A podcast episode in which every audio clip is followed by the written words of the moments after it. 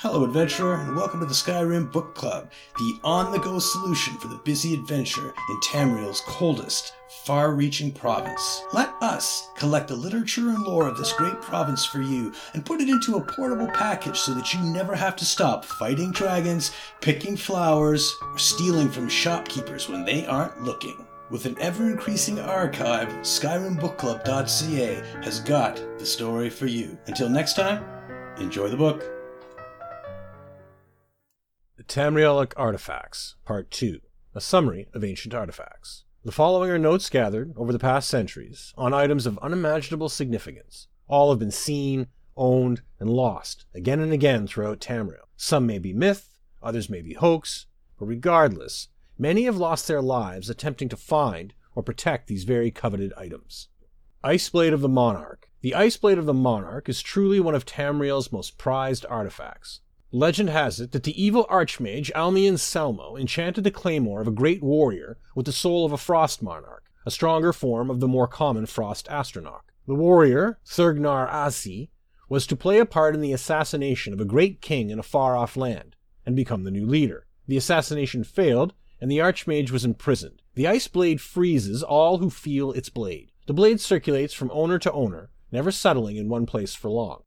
Lord's Mail. Sometimes called the Armor of Morihaus, or the Gift of Kynareth, this is an ancient cuirass of unsurpassable quality. It grants the wearer power to absorb health, resist the effects of spells, and cure oneself of poison when used. It is said that whenever Kynareth deigns the wearer unworthy, the Lord's mail will be taken away and hidden for the next chosen one.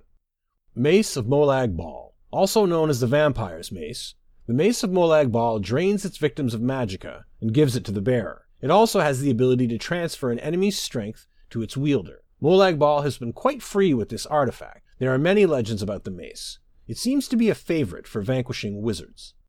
Mask of Clavicus Vile. Ever the vain one, Clavicus Vile made a mask suited to his own personality. The bearer of the mask is more likely to get a positive response from the people of Tamriel. The higher his personality, the larger the bonus. The best known story of the mask tells the tale of Avelia, a noblewoman of some renown. As a young girl, she was grossly disfigured by a spiteful servant. Avelia made a dark deal with Clavicus Vile and received the mask in return. Though the mask did not change her looks, suddenly she had the respect and admiration of everyone. A year and a day after her marriage to a well connected baron, Clavicus Vile reclaimed the mask. Although pregnant with his child, Avelia was banished from the baron's household. Twenty one years and one day later, Avelia's daughter claimed her vengeance by slaying the baron.